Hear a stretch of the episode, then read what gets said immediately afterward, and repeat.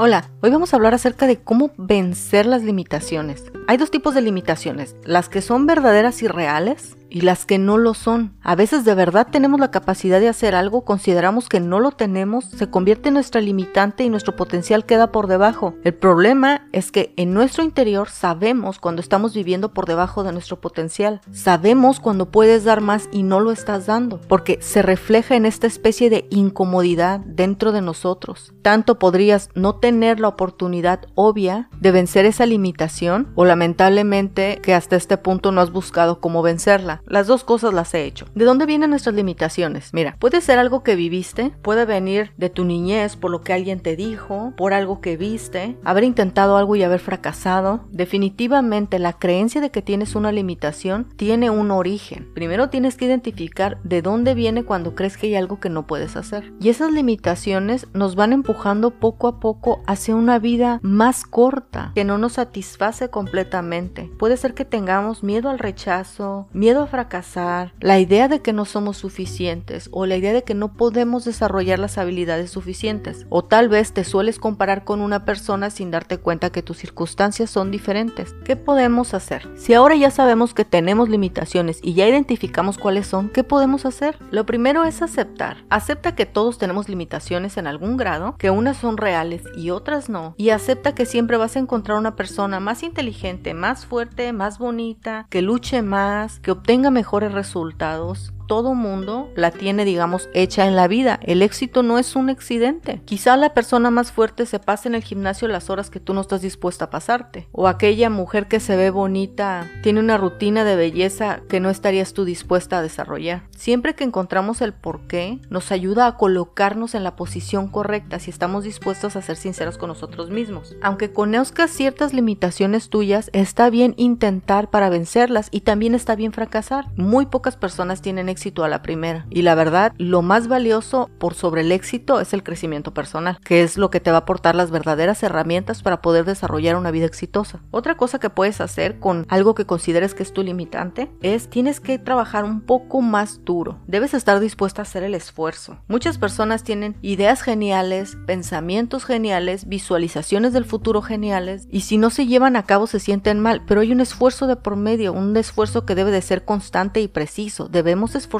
en lo único que nos va a obtener resultados. Y para esto necesitamos metas. ¿Qué es lo que quieres hacer? ¿Qué quieres vencer? ¿Qué área quieres abarcar que hasta ahora sientes que no has podido? Una vez que lo tengas claro, tienes que descubrir la serie de pasos que hay ahí en medio. Tus metas tienen que ser realistas, pero también te tienen que sacar poco a poco de tu zona de confort. Digamos que te tienen que retar, pero debe de estar dentro de tu zona de esfuerzo. Otra cosa que nos sirve mucho es encontrar una persona que se acerque a la persona que tú quieres ser en determinada área y trata de ver cómo es el proceso de pensamiento de esa persona, cómo toma decisiones, cómo se arregla, cómo habla, para que eso poco a poco vaya ampliando tu visión. Como hemos dicho en otros episodios, entre la persona que eres ahorita y la persona que quieres ser hay una distancia. Esa distancia tiene esfuerzo, tiene claridad, tiene constancia, tiene su propia motivación, la motivación interna de las cosas que quieres ver reflejada en tu vida. Hay cosas por las que todo el mundo te quisiera ayudar a que lograras, pero hay lugares en esos procesos que solamente tú los puedes llenar, que se necesita que tú des el salto. Es esta audacia para decir sí, voy a ir a la reunión, sí, me voy a cortar el pelo, sí, voy a tomar este trabajo, sí, estoy enojada con esta persona, pero aún le voy a llevar algo rico de comer. La vida está compuesta de cosas sencillas, lo hemos dicho. Los detalles es lo más importante. Estamos a un mes y una semana de terminar este año. Y si aún no sabes cómo quieres terminarlo o cómo sentirte satisfecha contigo, busca en tu interior qué es lo que más quisieras obtener y trata de buscar buscar una forma directa o indirectamente de contribuir. Algunas limitaciones son autoimpuestas, nos mantienen dentro de la zona de confort, nos mantienen tranquilos, pero una vida satisfactoria no está dentro de la zona de confort.